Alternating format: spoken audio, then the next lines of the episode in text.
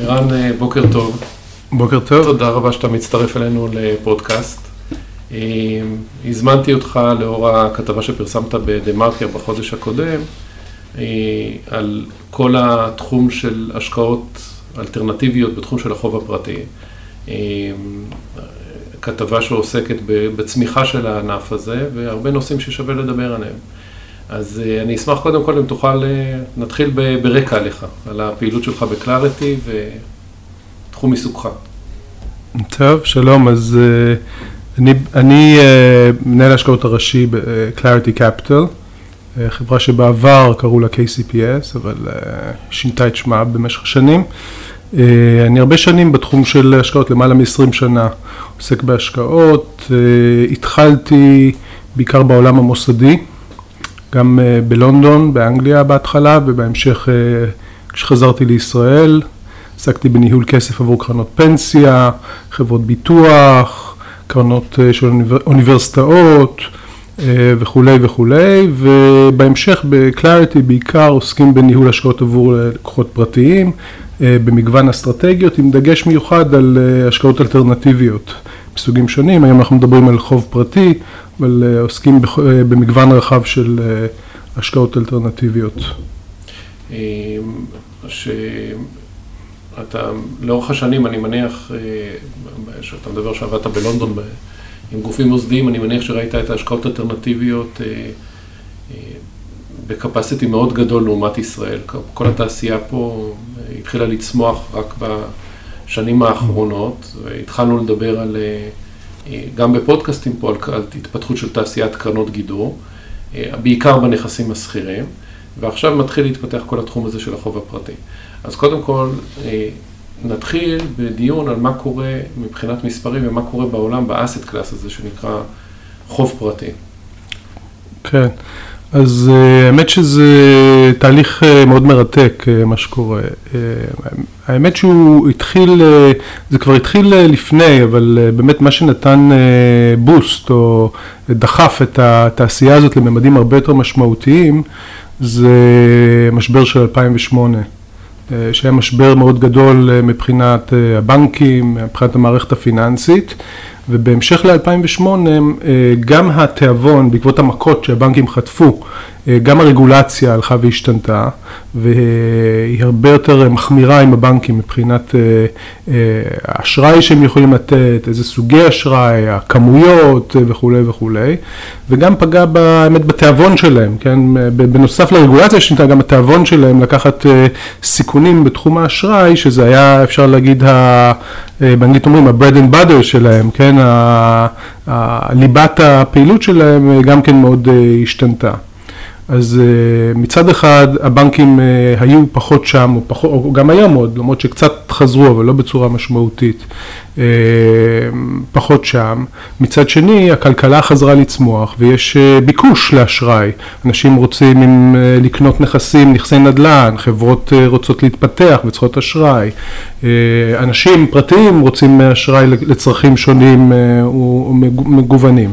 אז הביקוש קיים, ההיצע של האשראי פחת, כן, כי הבנקים פחות אה, שם, והדבר הזה בעצם אה, יצר איזשהו חלל שלתוכו נכנסה או התפתחה אה, תעשייה של חוב פרטי, כן, של גופים חוץ בנקאיים שבעצם מספקים אשראי לצרכים שונים, אפשר לדבר עוד מעט על סוג, התת קטגוריות השונות, לצרכים שונים, במקום בעצם הבנקים שכבר לא שם, או שהבנקים שם, דרך אגב יש הרבה מקרים שהבנקים שם אבל הם פשוט הם מאוד איטיים, כן? כלומר היום אולי לוקח אה, אותה הלוואה שפעם היה לוקח הרבה יותר מהר לאשר אותה, היום אה, לוקח יותר זמן וזה גם כן דבר שלפעמים אה, מי שצריך את האשראי הדבר הזה בעייתי מבחינתו כי אם מישהו צריך, מישהו רוצה להתחרות על רכישה של נכס נדל"ני, נאמר בניו יורק או במקום אחר באירופה או גם בישראל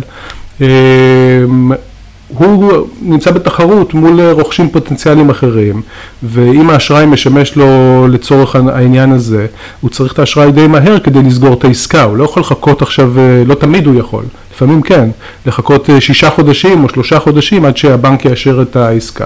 ולכן הקרנות, כן, הגופים החוץ-בנקאיים שמספקים אשראי, אה, הם חלק מהיתרון שלהם גם במהירות שבו הם יכולים לזוז, בגמישות שלהם יחסית לבנקים, ששם בעקבות ההתעתקות הרגולציה פשוט גם כן הם הרבה יותר איטיים ממה שאולי היו בעבר. כל הצד התפעולי הוא... כן. הבסיס התפעולי של הקרנות הוא יותר מהיר מאשר כן. הבסיס של התפעול של הבנקים. כן. אוקיי. קודם כל אתה רואה משהו, משהו משתנה בשנים האחרונות, אנחנו מדברים כבר על עשור. אה, הבנקים לא, לא, הרי בסופו של דבר הבנקים רוצים להרוויח. כן. אז אתה רואה איזשהו שינוי שם? אז אה, בוא נגיד ככה שבשוליים כן, רואים בחלק מהמקומות, זה גם תלוי אה, באיזה אזורים גיאוגרפיים. בארה"ב כן, כן ראינו בשנתיים האחרונות איזשהו גידול מסוים בהיקף האשראי, אבל בסך הכל בראייה מקרו כללית, גלובלית, עדיין רואים מעט מאוד. האשראי הבנקאי בסך הכל צמח בשיעורים מאוד קטנים מאז 2008. עכשיו שאנחנו, לפני שנדבר על אה, קטגוריות וכל מיני אה, סוגים של אשראי, כשמדברים על הסך הכל, אתה רואה הבדל בחיתום הבנקאי לבין חיתום של הקרנות? אני אדבר בממוצע, mm-hmm. או, או כמות דיפולטים שיש במערכות הבנקאיות לעומת אה, חוץ-בנקאי? תראה, קשה קצת להשוות, כי לא תמיד אתה משווה תפוחים לתפוחים, כן? כי אה, חלק מה... לא בהכרח מסתכלים על אותם, בדיוק על אותם אה, לווים, אה, יש, יש הבדלים, כן? עדיין למשל, אה, אם אתה רוצה, אני עכשיו נותן דוגמה מתחום הנדל"ן, אתה רוצה לקנות נכס נדל"ני, נגיד בניין משרדים במרכז מנהטן, שהוא בתפוסה מלאה, כלומר נכס A-grade, כן, הנכס שנחשב הכי trophy asset, הכי איכותי ובתפוסה מלאה, במקום מרכזי, עדיין תוכל ללכת ולקבל אה, מימון בנקאי במקום הזה. דרך אגב, גם השווקים הפיננסיים זה עוד אה, ערוץ אה, כמובן לקחת אשראי, כן? הרבה אנשים רואים את זה גם בישראל, כן? שחברות נדל"ן מארצות הברית מגיעות כדי לגייס חוב שכיר בישראל. זו גם דרך אה, אה, לממן את עצמך, אם זה באשראי או באקוטי, יש כל מיני מקרים שונים. אה, אז בחלק מהמקרים יש שיקולים למה כן אפשר ללכת לבנק או אי אפשר ללכת לבנק, או הולכים לש, לשוק, לשווקים, שוקי ההון השכירים כדי לגייס. אה, אז קשה קצת להשוות ולהגיד, זה בדיוק אותם אה, לווים פה ושם, אותו היקף, אה, וקשה לדעת.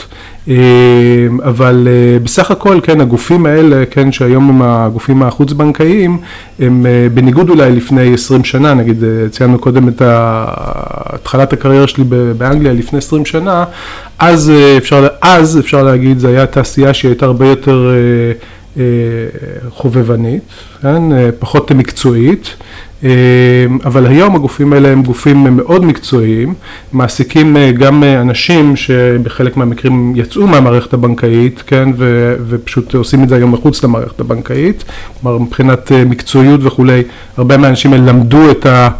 את התורה, כן, בבנקים ויצאו מהבנקים, או במקומות אחרים, במסגרות אחרות אה, דומות שנתנו אשראי אה, גם בעבר, אז המקצועיות של הגופים האלה היום היא מאוד גבוהה, ואנחנו רואים גם שבניגוד אולי לפני 20 שנה, שגופים מוסדיים גדולים, קרנות פנסיה וכולי, לא כל כך השקיעו בתחום הזה, כי גם התעשייה הזאת הייתה פחות קיימת בגלל שהבנקים אולי אה, נתנו את המענה לביקוש לאשראי, אבל גם כי לא הייתה שם את המקצועיות הנדרשת, היום הדברים האלה מאוד השתנו וזו תעשייה שמשקיעים בגופים מוסדיים אה, גדולים, אה, גם בעולם וגם בישראל.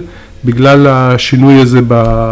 המספרים שאתה מציין זה גידול מרמות של משהו כמו 200 מיליארד דולר ללמעלה מ-600 מיליארד. נכון, כן, מתוך מספר שנים. אה, תוך מספר שנים לא, לא כל כך אה, גדול, באמת רואים אה, כן, שילוש או אפילו יותר מזה של, ה, של היקף הנכסים שמנוהלים היום בתעשייה של החוב הפרטי החוץ-בנקאי. כן. אז התעשייה הזאת מאוד גדלה במספרים, אבל אני מכיר, וגם אתה מכיר את, את הסיגמנטים שצצים mm-hmm. בתוך האסט הזה, זאת אומרת, זה היה פעם רק אולי לנדל"ן mm-hmm. או דברים כאלה, אז בוא תתאר לנו את ה... את העולם הזה, איזה mm-hmm. תתי קטגוריות יש בתחום החוב. אוקיי.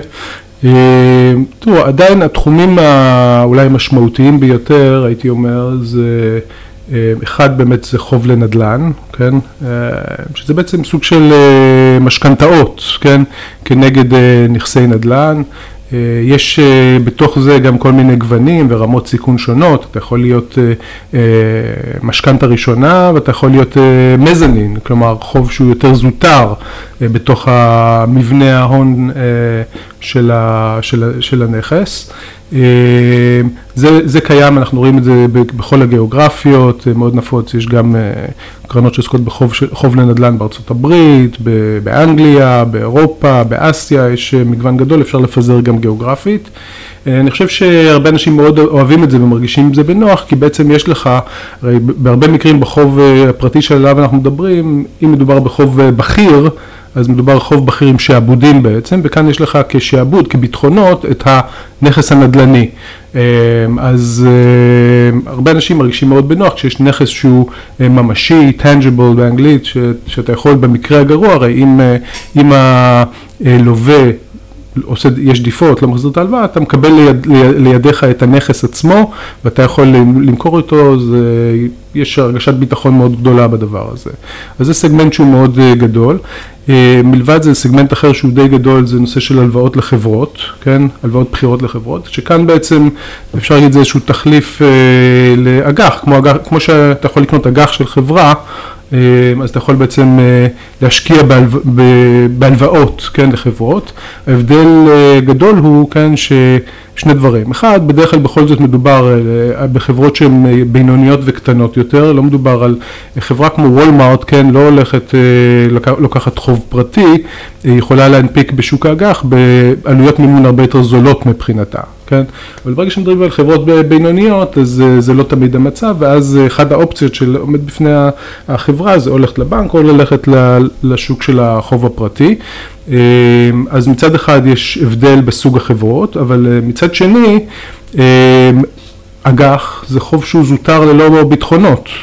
אז אה, זה, זה נפלא שאתה מחזיק אולי בחוב של חברה גדולה, אבל בעצם אם יקרה משהו אתה בעצם לחלוטין לא מוגן וסביר להניח שתפסיד את מרבית הכסף, אם קורה משהו. במקרה של אה, חוב פרטי, ברוב המקרים כאן זה כן חוב בכיר, מדובר חוב בכיר עם אה, שעבודים, עם ביטחונות, וביטחונות יכולים להיות, זה יכול להיות ציוד של החברה, נכסים, אפילו נכסי נדל"ן לפעמים, או ציוד אחר של החברה. זה יכול להיות אה, מלאי של החברה, הרבה פעמים יש personal guarantees של דירקטורים, ערבויות אישיות של דירקטורים של החברה, כלומר סוג אחר של ביטחונות. חוזר וערבויות אישיות. כן, יש כל מיני סוגים של זה, והרעיון, והרבה פעמים גם הביטחון הוא מעל 100%, כן, בגלל שמדובר על כמובן ביטחונות שבניגוד לאותו בניין, כן, בנדל"ן הוא... סוג אחר של ביטחון יותר קשה לממש אותו וכדומה, אבל uh, בסופו של דבר חוב בכיר, כלומר אם קורה משהו לחברה, בעצם אתה נמצא ב, ב, בראש התור, כן, uh, בתהליך של ה-recovery, של המימוש של הנכסים של החברה, ואתה קודם כל תקבל את כספך חזרה, לפני שכל נושה זוטר יותר יזכה לראות משהו. וזה בניגוד למצב בשוק אג"ח, שאתה האחרון בתור, פחות או יותר, כן? אז uh, יש פה הבדלים uh, כמובן. Uh, אנחנו, יש, הנושא הזה קיים גם כן ברוב המדינות המפותחות, באמת שגם באסיה היום יותר ויותר גם יש קרנות שעוסקות במתן הלוואות לחברות. אז זה גם כן משהו שהוא גלובלי, ושוב, יחד עם הנדל"ן זה שני תחומים מאוד מאוד משמעותיים. תחומים נוספים שהם גם כן מתפתחים, אבל אולי קצת יותר קטנים, אה, יש את הנושא של ה-peer to peer lending, שזה בעצם אה, הפלטפורמות, אה, נקרא לזה אינטרנטיות, שדרכם בן אדם שיושב בסלון יכול לשבת ולתת הלוואה לבן אדם שיושב בסלון אחר, לשכן אחר שלו, מעבר לכביש, דרך האינטרנט, או למישהו אחר בעיר אחרת או במדינה אחרת.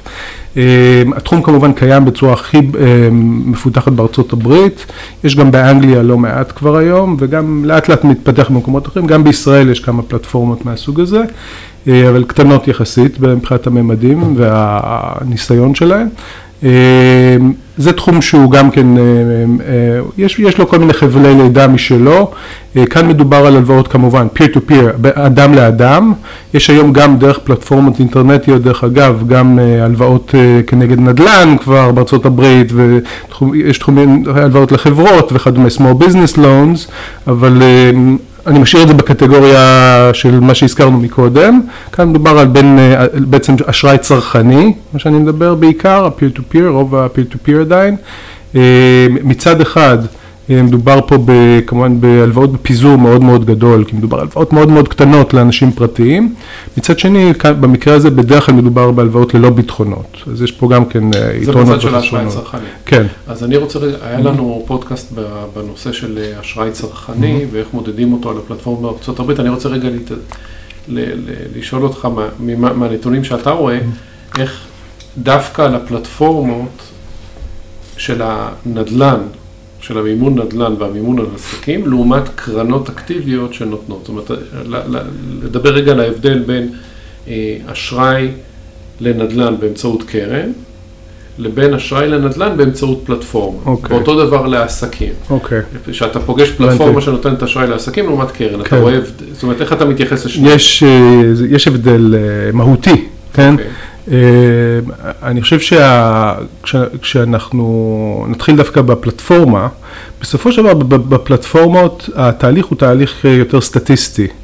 כלומר, אין פה בהרבה מקרים אה, החיתום, כן, המנהל שיושב ובוחר את ההלוואות, הוא לא באמת עושה חיתום ברמה שהוא הולך ורואה כל נכס, אה, בוחן אותו, אה, כלומר, אין, הוא לא נוגע בנדלן כל כך, כן? מה שיותר אה, טיפוסי זה שבדרך כלל הוא יושב במשרד, הוא בעצם על בסיס אה, סטטיסטי, הוא בונה איזשהו תיק שיש לו פרופיל מסוים, כן, שהפרופיל הזה אמור על בסיס אה, נתוני העבר, כן, שיהיו שיעורי דיפולט מסוימים ושיעור תשואה מסוים וכולי וכולי, הוא יודע שהוא יבנה עם פיזור מספיק גדול ויש לו יכולת לפזר בצורה הרבה יותר משמעותית, אם הוא יבנה עם תיק פיזור מספיק גדול אז חוק המספרים הגדולים יעבוד ואז הסטטיסטיקה היא רלוונטית והוא יכול להגיד אוקיי אני מכוון את התיק לתשואה כזאת עם דיפולט כאלה או שהוא זה. בהרבה מקרים, במקרים האלה בהרבה מאוד מקרים, לדוגמה אם כן יש דיפולט בתיק, המנהל בכלל לא מתעסק עם זה, מוכרים את ההלוואה הלאה ולא רוצים להתעסק בתהליך של הגבייה בכלל, כן? אז, אה, אז יש לדבר הזה יתרון, יש פיזור יותר גדול, מצד שני הוא לא באמת נוגע בנדל"ן באותה צורה כמו שמישהו, כמו שתיארת, שמנהל קרן נדל"ן, אה, שנותן את הלוואות ישירות בעצם כנגד הנדל"ן, שם זה תהליך שהוא יותר, אה, תהליך החיתום הוא יותר מסורתי, נקרא לזה בנקאי, כן, הולכים, בודקים את הנכס, שוקלים מי הלווה, כלומר מה שאנחנו יותר רגילים לראות בתהליך הבנקאי המסורתי יותר של מתן אשראי, ושם בדרך כלל יהיה פיזור יותר נמוך, כן, כי אתה לא יכול ללכת לעשות את זה עכשיו על עש, עשרות אלפי הלוואות בדרך כלל, או עשרות אלפי נכסים, אבל מצד שני כש... כל, כל הלוואה שניתנת היא בעצם אה, נותנים לה תשומת לב מיוחדת ובוחנים את הסיכונים שלה אל מול הפוטנציאל שלה וכולי. אז יש פה שני תהליכים מאוד אה, שונים, גם האנשים שבדרך כלל מנהלים את הקרנות האלה הם יהיו שונים בהכשרה שלהם, אנשים ש, שהם אה, בעצם נותנים חוב לנדל"ן בצורה שהיא יותר ישירה, זה בדרך כלל אנשים שבאים מתחום הנדל"ן, או ככה לפחות היית רוצה, ככה כשאנחנו בוחרים זה מה שאנחנו מחפשים בתחום הנדל"ן או אשראי לנדל"ן עם ניסיון בתחום הזה, הרבה פעמים אנשים שמנהלים קרן שהיא עובדת דרך פלטפורמה, הם לאו דווקא יהיו אנשי נדל"ן, כלומר אולי הם באים מהתחום הטכנולוגי או תחום הסטטיסטי. כמו, כמו ניהול פסיבי ואקטיבי, פחות או יותר. יכול להיות, אפשר, אפשר אולי להתייחס לזה כך, כן, זו השוואה מעניינת. אז העדפה שלכם זה ללכת לבחון מנהלים אקטיביים? אנחנו לא פוסלים, לא את אלה ולא לא את אלה ככה, זה בוחנים גם וגם, יש מקרים שזה יכול להיות מעניין, יש מקרים שזה יכול להיות מעניין. זה, זה תלוי גם מה מחפשים מבחינת פרופיל תשואה, סיכון, אז יש דברים ש... כן, בוא נאמר ככה, הקרנות שהן פועלות דרך פלטפורמות, כן, בדרך כלל יהיה להם איזשהו פרופיל תשואה סיכון יותר סטנדרטי, נקרא לזה כך, שזה איזשהו ממוצע, מיצוע של מה שיש לפלטפורמה. אם אתה רוצה תשואה יותר גבוהה או תשואה יותר נמוכה, או משהו שהוא יותר ספציפי, אז אתה בדרך כלל תצטרך ללכת לקרן מיוחדת ש... שפועלת, וגם יש מקומות שהיום, נגיד, אם אני רוצה... אה, מבחינת לבחור איזשהו אזור גיאוגרפי מאוד ספציפי, לא תמיד אני אוכל למצוא את זה דרך הפלטפורמה. Okay. כן. כי אני חושב שיש הזדמנות מיוחדת, אה, אנחנו נותנים אה, אשראי כנגד נדל"ן, משקיעים בקרן שנותנת אשראי לנדל"ן באירלנד. אין פלטפורמה שנותנת את המענה הזה. שם אנחנו חושבים שיש הזדמנות מיוחדת, אז שם אנחנו הולכים למקום שזה נקרא לזה, כמו שקראת לזה, אקטיבי יותר, מנהל ניהול יותר אה, אקטיבי. אז זה תלוי מה אתה מחפש, אבל לא בהכרח פוסל אה, את זה ואת זה, פשוט צריך להכיר ביתרונות ובחסרונות היחסיים של כל אחת מהגישות, אני חושב. אוקיי, okay, עכשיו אני, אה, אתה מציין עוד שני, שתי קטגוריות שפחות מוכרות, בטח לקהל ישראלי. אחד זה בתחום הביטוח ואחד זה הטלוויזיה. כן, נכון. תגיד כמה מילים על כל אחת מהן שיהיה אפשר להבין יותר לעומק. אוקיי. אה, אז קודם כל, אה, הטלוויזיה, כוונתך בעצם להלוואות אה, למועדוני כדורגל, שזה גם משהו שאנחנו כבר עושים מספר שנים, שם בעצם עכשיו מאוד רלוונטי עם המונדיאל וכולי. בעצם מה שקורה שם זה שמדובר על מועדוני כדורגל באירופה בעיקר היום, זה התחיל בעיקר, אה, לפחות הקבוצה שמנהלת, שאנחנו עובדים איתה, התחילו בעיקר אה, באנגליה, מתן הלוואות למועדונים אנגליים, בריטים, כן?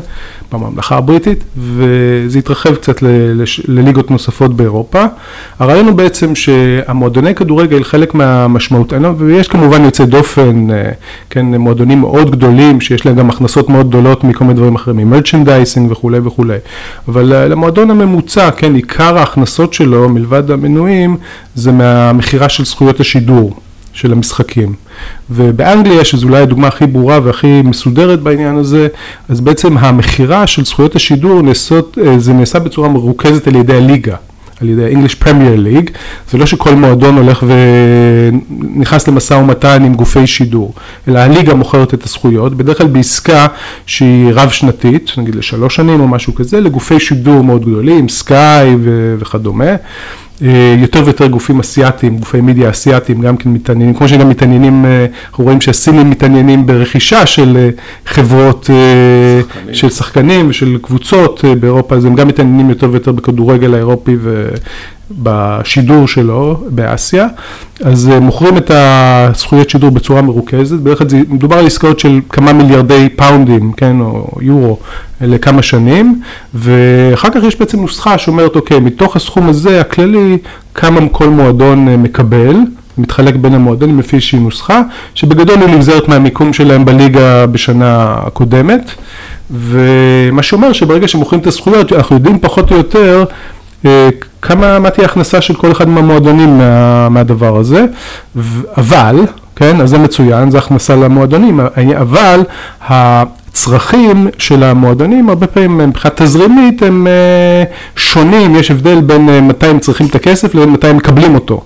כלומר, אה, נגיד הזכויות שידור, הכסף ייכנס אולי פעמיים בשנה, פעם בקיץ ופעם בסוף שנה, אבל בינואר למשל יש מה שנקרא transfer window, שאתה יכול לקנות ולמכור שחקנים, ואם, ולא תמיד יהיה לך באותו רגע למועדון יהיה את הכסף בשביל לבצע את העסקה. אז אה, יש פה שני אלמנטים, גם אלמנט של זמן, כי לפעמים ה, יכול להיות עוד שבוע טרנספר ווינדו עומד להיסגר, עכשיו לך תקבל אישור להלוואה מהבנק תוך שבוע. זה לא יקרה בדרך כלל, כן? הבנקים כן פעילים פה והם כן נותנים הלוואות גם כן לאשראי למועדוני כדורגל, אבל uh, הם לא יכולים שוב לזוז מאוד מהר, וגם יש להם מגבלות כל מיני, יש מגבלות כמה הם יכולים בכלל, בסך הכל לתת אשראי לתחום כדורגל, כמה לכל מועדון, כמו שבישראל יש uh, מגבלות לווה בודד וכולי וכולי, אז יש מגבלות, וגם יש עניין של זריזות. אה, אז יכול להיות שמועדון אה, עכשיו רוצה להיכנס לעסקה לרכוש שחקן, אבל הוא יקבל את הכסף של הזכויות שידור רק בעוד שישה חודשים, אז מה שהוא צריך בעצם זה. סוג של הלוואת גישור בעצם לשישה חודשים או לשנה, תלוי איך הם בונים את זה, וכאן אנחנו בעצם נכנסים ובעצם מספקים את ההון לצורך. אותה הלוואת גישור, שזה הלוואות שהן ברמת סיכון אה, מאוד נמוכה, כן, מבחינתנו, מעולם לא היה ממש דיפולט בתחום הזה עד עכשיו. יש פה הלוואות שבעצם אפשר להגיד שבמידה רבה הליגה היא סוג של רגולטור, כן? שפועל כי חלק מהמנדט של הליגה זה גם לשמור על ה, מה שנקרא financial integrity של הקבוצות, כלומר על היציבות הפיננסית של הקבוצות, אז הן צריכות באמת, הליגה צריכה לפקח שאם מועדון לוקח הלוואה שהוא יכול לעמוד בה וכולי, זה מגובה בזכויות שידור בצורה ישירה, כלומר יש אסיינמנט מה שנקרא של החלק היחסי, כן, שעבוד ספציפי, ולמעשה כשהכסף מגיע בסוף מה, מהזכויות שידור, הוא מגיע אלינו ישירות, הוא בכלל לא עובר דרך המועדון, כלומר התשלום של הקרן נעשה ישירות אלינו, דרך הליגה ולא בכלל באמצעות המועדון, אחר כך המועדון יקבל כמובן את מה שנשאר אחרי תשלום ההלוואה. אז יש פה רגולציה גם של הליגה, שזה גם מקטין סיכון, גם יש פה הלוואות בסך הכל קצרות אה, מועד, עם שעבודים מאוד ספציפיים, אז זה מעניין, וזה מעניין, אנחנו חושבים גם מאוד מהאספקט של החוסר קורלציה, כי אנחנו תמיד בהשקעות מחפשים את ה... במידת האפשר, וזה לא תמיד פשוט, כמו שאנחנו יודעים, למצוא השקעות שהקורלציה שלהן לסך הכל התיק, אה, קורלציה נמוכה.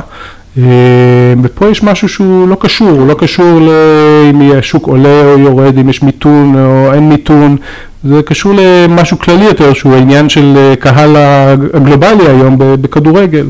וכל עוד יהיה עניין כזה, אז המועדונים האלה תהיה להם הכנסה ויוכלו להחזיר את ההלוואות. אז אה, אם אנחנו מדברים על משהו שאין בו קורלציה, אז יש לנו גם את הביטוח, הענף של המימון של חברות נכון. ביטוח.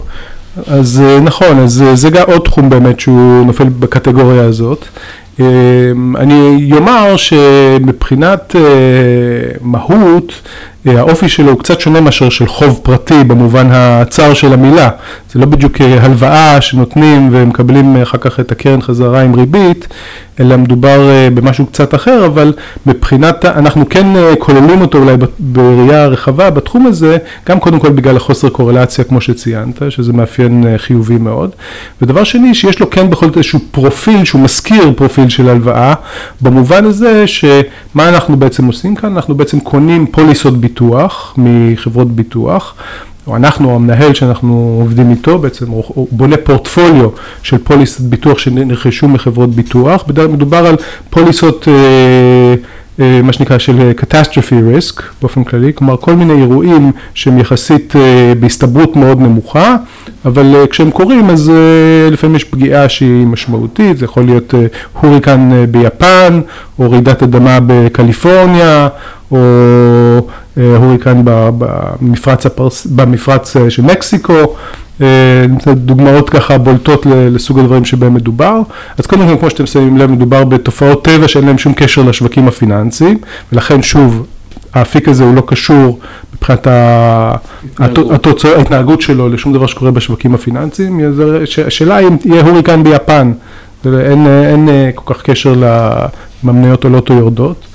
אמ, אבל הפרופיל שלו הוא דומה לזה של חוב במובן הזה שברגע שקניתי פוליסת ביטוח אני מקבל בעצם את תשלומי הפרמיה, כן? אפשר להזכיר את זה כמו הריבית שאני מקבל כשאני אמ, אה, אני מחזיק איזשהו מכשיר חוב, ו... אבל לעומת זאת כן אם יקרה איזשהו אירוע מסוים כן? במקרה של חוב זה default פה לא נקרא לזה default, אלא אירוע אקלימי, אז אני בעצם, אז, אז יש לי אה, הפסד, כן, או הפוטנציאל ההפסד הוא באירוע אקלימי, אירוע מסוים, כמו כשבמקרה של חוב זה, זה נקרא דיפולט. אה, אז, אז הפרופיל הוא קצת מזכיר במובן הזה, ולכן אנחנו כוללים, וגם החוסר קורלציה.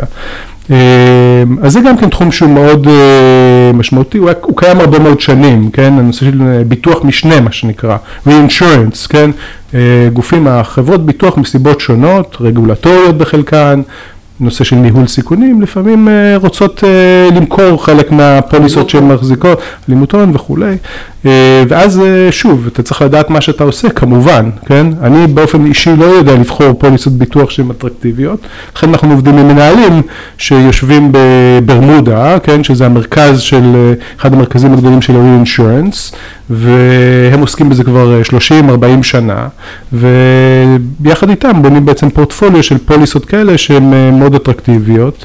דובר על, גם כן, גם מבחינת הפוטנציאל תשואה זה לא שונה כל כך מבאמת הפרופיל של החוב הפרטי. שוב, זו שאלה של איזה סיכון אתה לוקח, גם בחוב פרטי יש מנעד של... ריביות או תשואות שיכול לנוע מ-5% ועד 12, 13, 14 אחוז, תלוי איזה רמת סיכון אתה לוקח, גם פה יש אותה בערך אותו מנעד, וזה מעניין. אז עכשיו, מה שחשבתי, מאחר ואנחנו רואים גם גידול מאוד גדול של כמות הכסף שיש בתחום של החוב הפרטי, וגם השווקים שנפתחים, בהיצע, פעם המוצרים האלה היו פתוחים רק למוסדים, ולאט לאט הם זוחלים למשקיעים פרטיים. כמה מילים על כל הנושא של בדיקת נאותות, כי כמות המוצרים שצצה היא מאוד גדולה, ויחד איתה הרבה טרמפיסטים שהם לא ראויים להשקעה. אז מה שמעניין, אתם בסופו של דבר בודקים קרנות עבור הלקוחות שלכם, מה הדגשים, מה נראה לך הדברים החשובים שמשקיעים פרטיים צריכים לקחת בחשבון שהם בודקים כניסה ישירה לקרן? איך אתה בודק את זה? כן, אז uh, יש פה בעצם, uh, מבחינתנו יש, יש בעצם שני אספקטים עיקריים כלליים. אנחנו קוראים לזה, אם לכל התחום בדיקת נאותות, מבחינתנו בדיקת נאותות מקצועית בצד של ההשקעות, יש בדיקת נאותות שהיא יותר תפעולית בעצם של, אה, של הקרן. בצד של ההשקעות, אנחנו רוצים לראות קודם כל האם זה תחום שהוא אטרקטיבי, כן? מה הדינמיקה כרגע של אותו תחום. יש דרך אגב, יש תחומים שהיו אטרקטיביים ונהיו פחות אטרקטיביים, התשואות בהם ירדו מכל מיני סיבות, לפעמים בגלל שנכנס הרבה כסף לתחום, אז יש פה איזשהו חוסר איזון מבחינת היצע וביקוש ואנחנו רואים תשואות יורדות, או שיש דינמיקה אחרת שמגדילה את הסיכונים אולי, אז אתה רוצה לראות אם בכלל להבין את, ה... את התחום שעליו מדובר, אם זה בנדל"ן כזה או בנדל"ן אחר או ב-peer to peer וכולי. אמ, אז זה שלב ראשון. שלב שני זה בעצם לראות האם המנהל שאתה, איתו, איתו, עליו אתה מדבר או איתו אתה מדבר, הוא מנהל שהוא בעל ניסיון uh, בתחום הזה. יש, uh, כמו שאמרת, קרא לזה טרמפיסטים, יש הרבה אנשים שפשוט uh, uh, עד אתמול ניהלו, סתם אני אתן דוגמה, קרן גידור, והיום אומרים, טוב, היום אני התחלתי, בגלל שחוב פרטי זה אטרקטיבי והרבה אנשים מחפשים השקעות, אני אקים קרן של חוב פרטי. כאילו צריך לראות שמדובר על מישהו שיש לו ניסיון שהוא רלוונטי והוא לא רק יודע לדבר יפה וכולי אה, ולהציג את הדברים בצורה יפה. אה, לראות שיש צוות שתומך, כן, אה, לפעמים גם אם זה בן אדם אחד או שני אנשים, אני תמיד משתמש בביטוי, שני אנשים שיושבים במרתף ומנהלים משם אופרציה, אז זה אולי לא מתאים, כן? אתה רוצה לראות שיש מערכת שתומכת בהם, מה קורה אם, אותו, אם יש בן אדם אחד והוא חולה יום אחד, אין מי שיטפל בדברים, סתם אני נותן דוגמאות פשוטות, כן? אמ, אתה רוצה אמ, לראות שיש לו, להבין מה, מה פילוסופיית ניהול סיכונים, תיארתי קודם למשל אה, את ה... בהבדל בין הקרנות נדל"ן שהן אה, דרך הפלטפורמות לבין לא, זה סגנון אחר לגמרי של ניהול סיכונים, באחד אתה מתבסס בעיקר על פיזור, בשני אתה מתבסס יותר על חיתום, כן, להבין מה קורה ומה קורה אם קורה וקורים לפעמים, כשאתה בעולם של האשראי יהיו דיפולטים מפעם לפעם, אין מה לעשות, כן, לכן אתה משקיע בתיק מפוזר, אמ, אז מה קורה כשיש דיפולט, איך אה, הוא מטפל באותו דיפולט, יכול להיות שהתשובה היא שהוא לא מטפל בדיפולט, שהוא מוכר את זה הלאה, אבל אתה צריך להבין את זה, כמה אתה מפסיד במקרה הזה, וכאשר מישהו מוכר את, ה, אמ, את ההלוואה הלאה ולא בעצם מנסה אה, לגבות, כן, אמ, אז אלה כל מיני שיקולים ש, ש, ש, ש, שאתה רוצה להבין אותם. אתה רוצה בהקשר הזה לפגוש בדרך כלל את המנהל, אנחנו משקיעים הרבה זמן בלפגוש את המנהלים וגם דרך אגב גם לפגוש את הצוות במידת האפשר. זה חשוב גם. אה, אתה רוצה, כי, כי בסופו של דבר, וזה קצת כבר, אני עובר לנושא של הבדיקת נאותות התפעולית אולי, בסופו של דבר אתה רוצה לוודא שאתה, שאתה עובד עם אנשים שהם אמינים וישרים, כן, זה, אולי זו הנקודה הראשונה שממנה צריך להתחיל.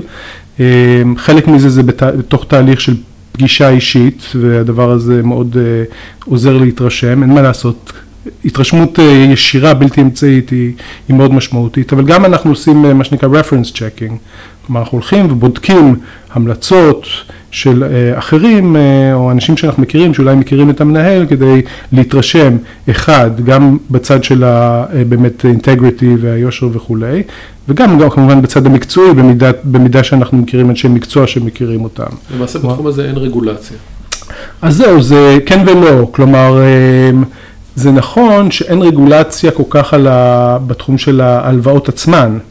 אבל יותר ויותר מהמנהלים, כן היום, אה, כמו שאנחנו רואים גם בתעשיית קרנות הגידור ב-10-20 שנה האחרונות, יותר ויותר מהמנהלים בעצם כן אה, נמצאים תחת רגולציה אה, כמנהלי השקעות.